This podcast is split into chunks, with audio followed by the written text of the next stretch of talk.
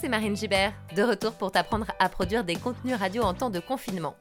Dans les épisodes précédents, on s'est intéressé à la technique de la voix, de l'élocution et de l'intonation pour que tu saches parler au micro et enregistrer tout seul des formats courts tout en restant chez toi. Pour cet épisode, qui est le dernier de la série, et oui je sais c'est triste, on tente quelque chose d'un peu différent. Prêt? Allez c'est parti Tuto numéro 5 la technique de l'interview. Et oui, maintenant que tu sais poser ta voix, bien articuler et captiver tes auditeurs, on peut passer à l'étape supérieure.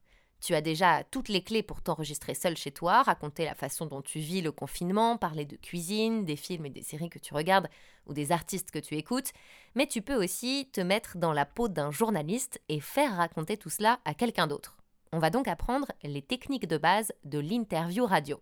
Pendant le confinement, tu peux interviewer les personnes avec qui tu es confiné, mais ce sont des conseils que tu pourras aussi réutiliser après le confinement pour réaliser des interviews de personnalités avec la web radio du lycée, par exemple. L'interview est un genre journalistique très utilisé, en radio mais aussi dans la presse, en télé ou sur le web. Il s'agit d'un entretien avec quelqu'un pour l'interroger sur ses actions, son métier, ses idées ou ses projets. Lors de l'interview, le rôle du journaliste est d'aller à la pêche aux informations, de faire ressortir ce qu'il y a de plus intéressant chez la personne qui l'interroge et de savoir mettre en valeur la parole de cette personne. Pour bien réussir tout cela, il y a trois règles d'or à respecter. Règle numéro 1, préparer son interview. C'est important de commencer à préparer avant l'interview. Une interview mal préparée risque d'être brouillonne, de partir dans tous les sens. D'abord, il faut connaître un minimum le parcours de la personne que tu interroges. Sinon, tes questions risquent de tomber à plat. Qui vous a dit que je mangeais des sandwichs? Ensuite, il faut définir l'angle de ton interview, c'est-à-dire ton fil conducteur. Tu dois te demander tout simplement qu'est-ce que je veux savoir? Par exemple, si tu commences par interviewer ta mère, tu peux choisir de parler de comment elle vit cette période de confinement, tu peux aussi lui demander de raconter son métier, ou encore lui demander de te parler de ses recettes de cuisine préférées. L'interview d'une même personne peut être très différente en fonction de l'angle que tu choisis d'aborder. Une fois que tu as choisi ton angle, écris les questions qui te viennent à l'esprit et ordonne-les de façon à ce qu'elles s'enchaînent logiquement. Il faut que le déroulé de l'entretien soit fluide et facile à suivre pour tes auditeurs. Règle numéro 2, poser les bonnes questions. Kant se posait souvent la question, l'intérêt est-il une valeur morale? À votre avis, est-ce qu'il avait raison? Lorsque tu poses tes questions, privilégie ce qu'on appelle les questions ouvertes. Les questions ouvertes appellent une réponse détaillée, tandis que les questions fermées appellent une réponse en oui ou non. Par exemple, à la question Tu aimes ton métier? La personne peut répondre Oui. Alors que si tu poses la question Qu'est-ce que tu aimes dans ton métier? La personne sera obligée de développer un minimum sa réponse.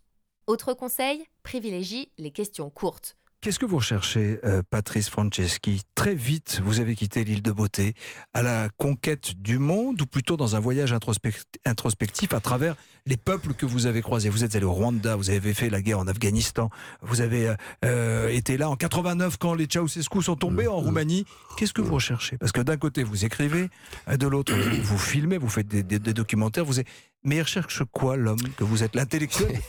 Plus une question est longue, plus l'auditeur, ou même l'invité risque de perdre le fil. Règle numéro 3, restez à l'écoute. J'écoute. Euh, non, c'est nous qui vous écoutons. Ton rôle de journaliste, ce n'est pas seulement de lire les questions que tu as écrites. Loin de là. Tu dois au contraire rester bien à l'écoute tout au long de l'interview.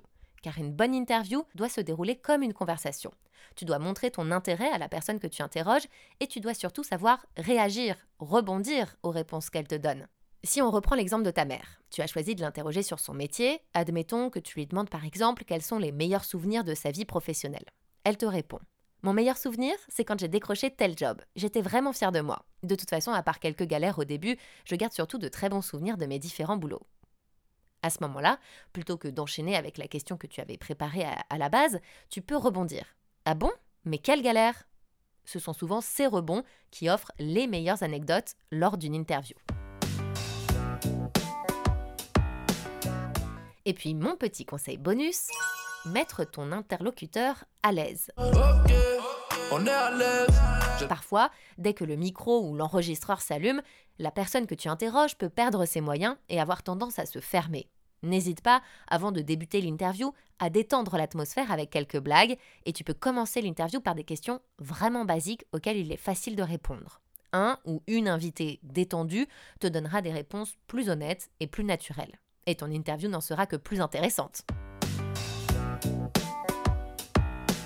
Voilà, tu connais les quelques règles de base pour mener une bonne interview radio. Pendant le confinement, n'hésite pas à t'entraîner en interrogeant les personnes autour de toi pour bien comprendre comment formuler tes questions, comment rebondir. Et n'oublie pas que tout ce qu'on a travaillé lors des tutos précédents sur la voix, le débit, l'élocution, etc., s'applique bien sûr lors de ton interview.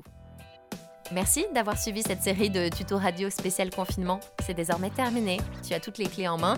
J'espère que ça te servira et que tu n'hésiteras pas à te lancer dans la création de contenu sonore.